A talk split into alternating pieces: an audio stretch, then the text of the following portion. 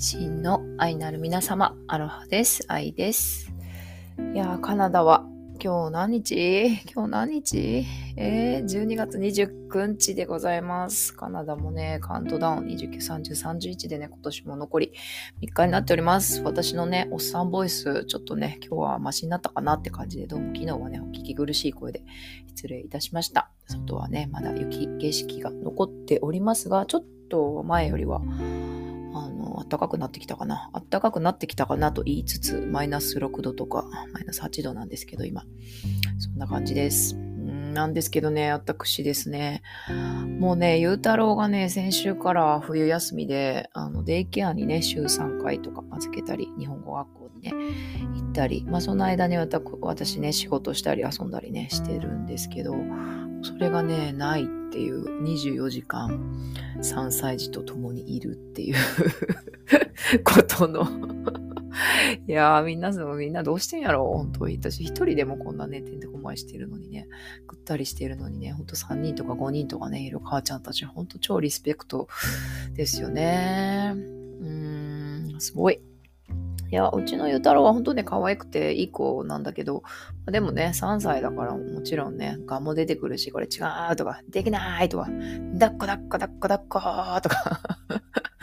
まあ100%こっちにね、まだまだ向かってくるし、そしてなんか謎のね、3歳、3歳児の謎のこだわりがあるんですよね。なんかこれおやつを置く位置とかね、ふりかけを入れるお皿とかね、これじゃないみたいなね。なんか、うん、そしてね、何かね、掃除やら料理やらしていると、もうね、もう中断されまくりっていうかね。それが、私ね、ちょっと臨機応変に対応できない不器用な母ですいませんっていう感じなんですけどね、ちょっとぐったりしております。ちょっと年末はね、あのー、自分で一人時間も取れたらいいなと思いながらね、ちょっと休憩したいなと思いながらね、ゆうたろうに今ね、カーズのね、動画をちょっと20分だけ見せて、あの、この音声配信を撮っておるところでございます。はい。うん。すいません、しょぼしょぼで。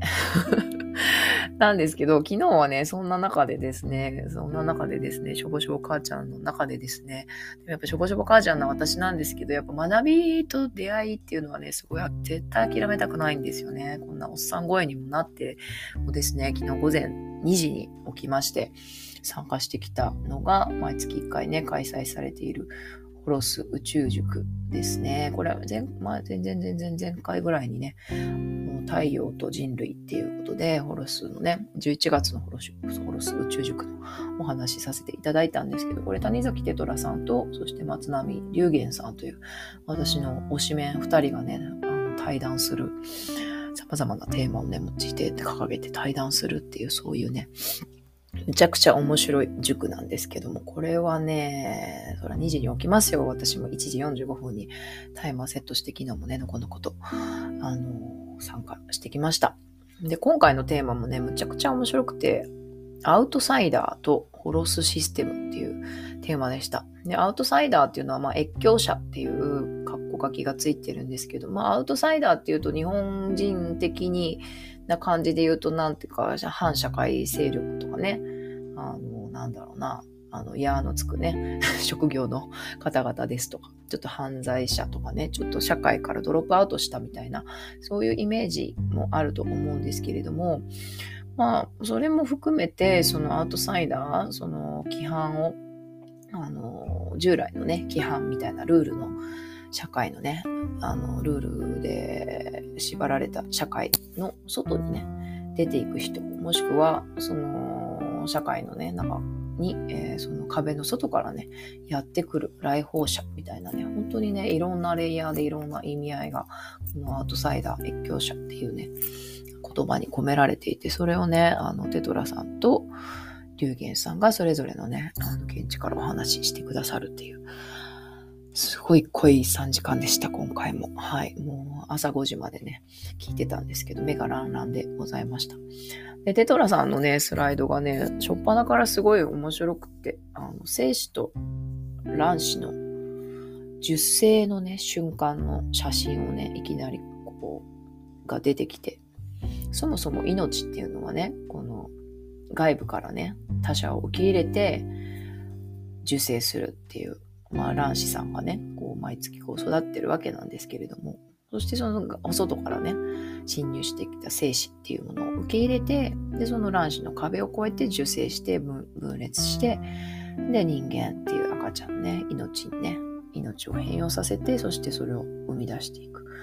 っていうことだよねっていうところから始まったんですよね。うん、でまあ命っていう側面から見てもそうだしそしてまあこのホロス宇宙塾に参加している人たちっていうのもやっぱりその既存の価値観っていうのを外していきたいっていうふうに考えている人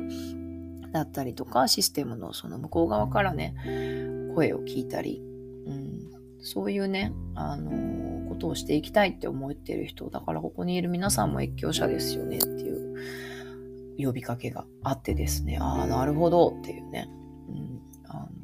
気づきがね最初から初っ端からあったりしました。うん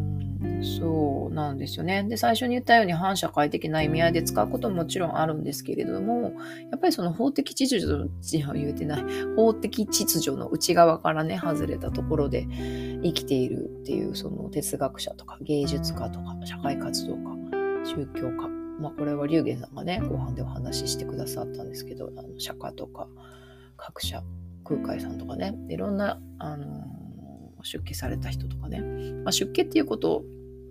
もうそもそもアウトサイドでね出るっていうことですよね。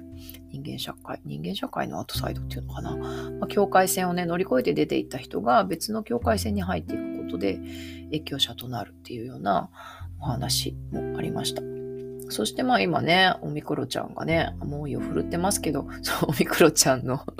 副作用っていうか、症状が寝汗っていう話をしてて、オミクロン、まあいいや、コロナのコロナちゃんはね、あの、そうそう、ウイルスのね、ウイルスっていうものも、その生命システムの向こう側からやってきて、私たちの内部に侵入して、で、このウイルスっていうのも、あの、そもそも越境、越境し続けてね、どんどん増殖していくっていうことが今起きてるよねって。いうこともそうだし、いや、でもそもそも人類より先にウイルスの方がね、ずっとこの地球の住人だったんだよだから人類の方が越境者であるみたいな。まあいろんな見方でね、いろんな、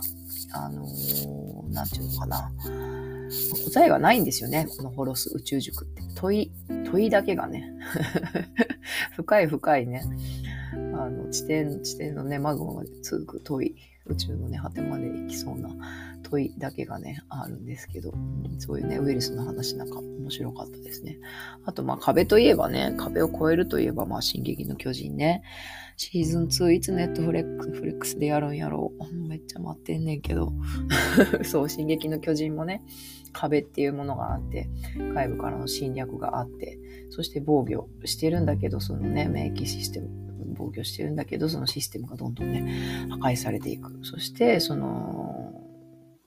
あの鬼、鬼じゃないわ、巨人をね、駆逐するために、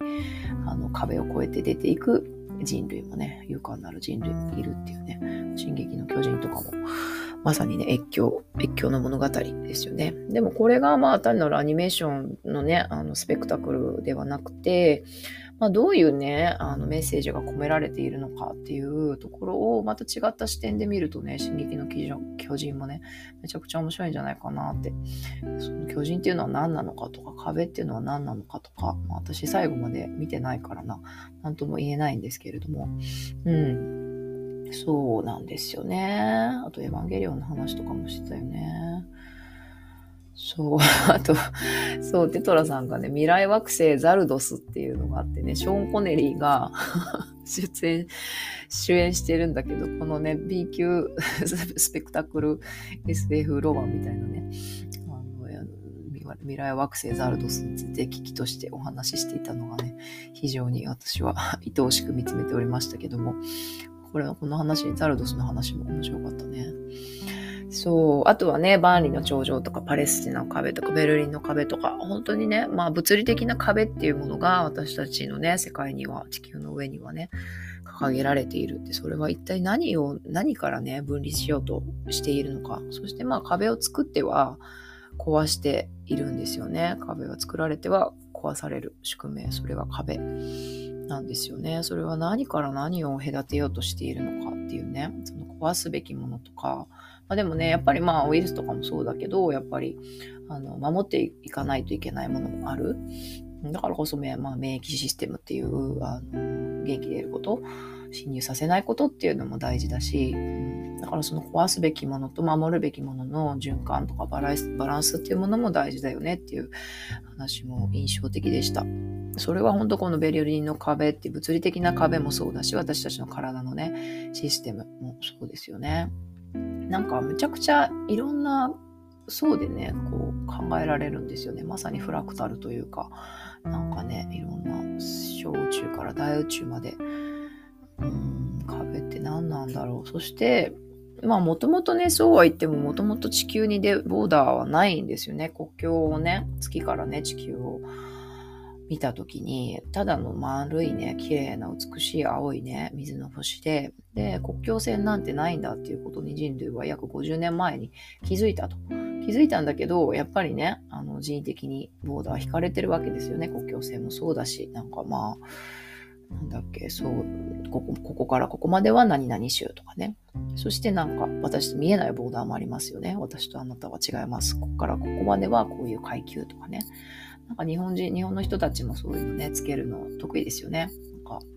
うん、階級をつけたりとか、それによって、あの、自分をね、ちょっと上に上げてみたり、下に見てみたりっていうね。そう。でもそんなボーダーっていうのは地球上のどこにももともとはね、存在していないですよね。そう、存在してない。だから最初のその精子と卵子の話もそうですけど、まあ地球1個ね、丸ごと1個。そしてまあ地球とか太陽とか月とかもまあ銀河っていうとか宇宙っていう目で見ると、まあただの一つのね、命。ただの一つの生命体っていう風に見ると、まあそこに何の壁もじゃあ、あの、存在しないみたいなそういう見方もできますよね。だから越境っていうよりはただね、生命が、生命のうごめきなんじゃないかっていう、そういう想像なんかもしつつですね。はい。いろんな話がね、展開されておりました。いや、うーん。そう、めっちゃ面白かった。この面白さ。いや、でもね、ほんとね、濃いすぎてね、あのー、本当にね、私もなんか、そうだな、いろんなね、あ、そうそう、うん今メモ見ながらね、喋ってるんですけど、まあでもそのね、まあいろんな星の話からウイルスの話っていう、ベルリンの壁の話っていうのがありましたけども、まあその人間っていうところで言うと、まあその越境者、アウトサイダーっていうのは、まあ既存の価値観を書き換えていくっていうね、すごくね、世界という生命体にとってね、すごい大事な存在なんですよねっていうお話をしてました。そこで、まあ、神へのね、異邦人とか、といろんなね、アーティストの作品をが紹介されていったりとかね、するんですよね。そう、やっぱり越境っていうものが、この、なんかな、生命維持っていうか生命のね、進化にものすごく必要な、必要なんだよっていうお話でもあったんですよね。うん、で、その越境者っていうのは、まあ、往々にしてね、この社会に対してなんか違和感を感じていたりとか、怒りとか憤りがあったりとか、なんだかね、こう、合わないってね、この地球にね、なんか地球っていうかこの社会ね、このコミュニティの中で何何かこう異物、自分が異物であるみたいな、そういう自覚がね、あったり、あのまあ、外からそのように見られたりとか、うん、あの世界、ね、一般的にこうであるっていう価値観を受け入れられ受け入れられない、なんか自分独自のね、あの価値観を持っているという、うん。こと。でもその自分独自の一般的には受け入れられない価値観っていうのが、実は社会をね、より良きものに変革していくために必要なものであるっていうことだったんですよね。なんか考えてみたら私の周りにもそういう人が結構多かったのかななんていうふうに思うんですけども、うん、なんですけど、やっぱりね、あの、日本とかだと特にそういう風な風潮があるなって思うんですけど、やっぱ他人にの目を気にするとか、あのみんなでね、こう同調するっていうようなこととか、あと同じ情報を共有しすぎてなんか苦しくなっちゃうみたいな、何が本当の自分の声なのかわからなくなっちゃうっていうような、うん、そういうちょっと苦しいね、状況もあるんじゃないかなって思うんですけども、そこでやっぱりあの自分の頭で考えて当、たり前っていう言われているものが本当にそうなのかっていうことをね疑ってみるっていうことがすごく大事ですよねっていうお話もしていました。自分の心に耳を耳を傾ける。そして外のね、外側の世界のね、何が起こってるのかっていうのをあの感じてみる。そして世界に調和していく。でもって、まあ、自分自身のね、個性っていうものが、私はこうである、こう感じる、こうである。このような世界をね、望んでいるそれをね、ちゃんと自分の真ん中に持って、そして、あの、選択目の前にあることを選択していく。行動していく。変化していく。っていうね、そういう、うん、ことがまさに大事ですよねっていうお話でした。いや、めっちゃタラタラ喋ってるけど、いいかな。まあ、いっか。そうね、越境者っていうのは何なのかっていうところで、まあ本当にあの昔からね、越境者っていうのは、なんだかわからないけども、恐るべき、あの見たこともない偉人っていう風にして、あの迎え入れられてきたと。それで、その、あるいはね、まあ聖なる、聖なるね、それをそういう人たちを神聖なね、来訪者として、なんかこうね、受け入れてきていたと。で、それを受け入れることで、その境界線とか、その中の壁のね、境界の中のコミュニティっていうものが変容してきたというお話でした。うん、で、これまあ黒船、ペリーの黒船とかもそうだと思うし、あと、まあいろんなね、国で、いろんな国で日本もそうだし、あの、そう、南太平洋からヨーロッパまでね、いろんな国でこういう越境者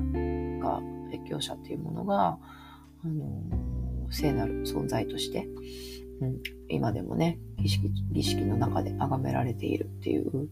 ような文化もね、世界中で残っているんですよね。うん、日本だけじゃないというか、そうなんですよね。壁とは何なのか。そして越境とは一体何なのか。異世界からの死者。もうほとんど独り言になってますけど。はい。そうなんですよね。でも人々は、人々はね、越境者を受け入れる自分と違う価値観、姿とかね、価値観とか、そういうシステムをね、自分と違うそういうね、システムを持ってる越境者を自分の中に受け入れることでバージョンアップしていく。そして自分の中のその壁、価値観ね、倫理とか当たり前って思っていることを超えていくっていうことで、またさらにね、バージョンアップしていく。自らも越境者となり、そして、あの、自らのうちにね、侵入してこようとする越境者も受け入れていくっていうことで進化していく。うん、これまさになんかね、知らないことを知っていくとか、まあ、私のね、尊敬する隊長と、泉綾子 P のね、112ノット差別のない社会をね、作っていこうっていう対話会もありますけど、まさにね、これ、熱狂していく、超えていくっていうことだなっていうふうに思ったりしておりました。で、後半はね、龍玄さんのお話だったんですけど、これもまたまためちゃくちゃ面白かったんですよね。やっぱ仏教にもね、アウトサイダーたちがたくさんいたらしくて、まあ皆さんご存知ね、可愛いアニメの一休さんとかね、あとブータンのあの伝説的なね聖人とかチベットのあと平安時代のぶっ飛びアジャリの話とかね、まあ、特に皆さんは一休さんね私もそうですけどあの母上様の一休さんですよ。あの一休さんがめちゃくちゃ ぶっ飛びでですね、本当にね、そう、そしてその、うん、そう、アウトサイダーのね、そういういろんな気候をね、あの、龍玄さんが教えてくれてたんですけど、こんなことしたんだよね、ここでね、こういうあのこと言ったんだよねとかも、それが本当にぶっ飛びでですね、ちょっとここではね、言えないワードなんかもあったりしまして、まあ、とにかく下ネタ、下ネタなんですよね。そうそう。ちょっとここでは、うん、また聞いてください、具体的に。そうなんですよね。でもそれをなぜそういう人たちが、まあ、普通にね、それをやったらもう犯罪者か変態って言われちゃうわけなんですよね。でも彼らは気候をもう怪しきね、行動をね、ぶっ飛びな、ね、行動をね、まあ、本当に、あのー、人々のね、前で、あるいは高貴なね、人たちのね、王様みたいな人たちの前でね、やってきたと。そう、やってきて だけど、あの、変人でも犯罪者でもなく、もうさらにね、崇められていたと。で、その境目って何なんだろうって言った時に、やっぱり何を意図するかっていうことなんじゃないかなって私の中ではあの感じたんですよね。そう何かを、まあ、さっきのね越境することで越境を受け入れることで私たちは変容進化していくっていう話ですけれどもまあそのあのアジャリとかねその成人たちはもう何て言うのかなベースが愛っていうかもう悟りを開いてるわけなんですよね。だから何をしたとしてもそれはあの意図意図が愛なんですよね。何かもういけないものをね 放り出したりとかなんか本当にねエロいね監視を読んだりとかなんかもう無礼と言われる極めみたいなことをねやったりとか何をしたとしてもそれが意図が愛なんですよね。その意図っていうのは何なのかっていうとそれは目の前にいる人を目覚めるべき人を目覚めさせるっていうね究極の愛として目覚めさせるためにそういう機構をね行ったんではないかなって。まあわかんないけどねみたいな 話だったんですけどまあとにかくねぶっ飛び行動だったんですよね。うん、それがやっぱり意図がエゴだったりとか誰かを支配したいとかねあの誰かをね消滅させたいっていうところだともう本当にただのねあの犯罪者とか変態さんとかそうになってしまうんですよね。うんそうこの狂気 この狂気と気候をねあの持って成人たらしめるのはやっぱり、うん、愛なんだなって愛という意図なんだなっていうふうに改めて思ったんですけどマジ爆笑しましたですねこの気候の数々を 聞いた時にはいそうですねうん、あと、マンダラの話とかもね、面白かったですね。うーん、面白い。宇宙塾、面白い。そう、来年はね、来年のテーマなんだっけ？あ、そう、ま、魔窟魔境だ、魔境。魔境ですよ、1月のテーマ。魔境。めっちゃ楽しみじゃないですか。なんで私こういうことにね、心躍るんだろうって思うんですけどね、本当に。めちゃくちゃ心躍っちゃうんですよね。うんなんかここで紹介されてる小説とかいろんなね、哲学書の本とかも結構ね、19、20歳の頃めちゃくちゃ結構読んでたけど、なんか全部忘れちゃって、なんか2人の会話にね、ハイスピードすぎてついていけないね、よそじの自分がちょっと悲しかったりするんですけど、なんか、でもね、こういうことなんでなんだろうとか、それは何なんだろう一体っていうね、そういう不思議にね、不思議にね、目を向けて真実のね、光がキラッと光る瞬間が私は本当大好きだなーって思います。はい。というわけでね、もう20分も喋っちゃった。こんなん聞いてる人いるのかなっていう感じですけど、もし最後までね、聞いてくれる人がいらっしゃいましたら、本当に本当にありがとうございます。貴重なね、年の年の瀬の時間をね、お耳貸していただきましてありがとうございます。そんなわけでね、ホロス宇宙塾めっちゃ面白いので、ぜひ皆さんね、カナダはね、あの、朝2時だけども、日本は多分夕方ぐらいのね、夕方5時かな、の時間だと思うので、ぜひ皆さん一緒にね、参加できたら、あなたと一緒に参加できたら嬉しいです。はい。というわけで、本日も引き続き良い一日をお過ごしください。バイバイ。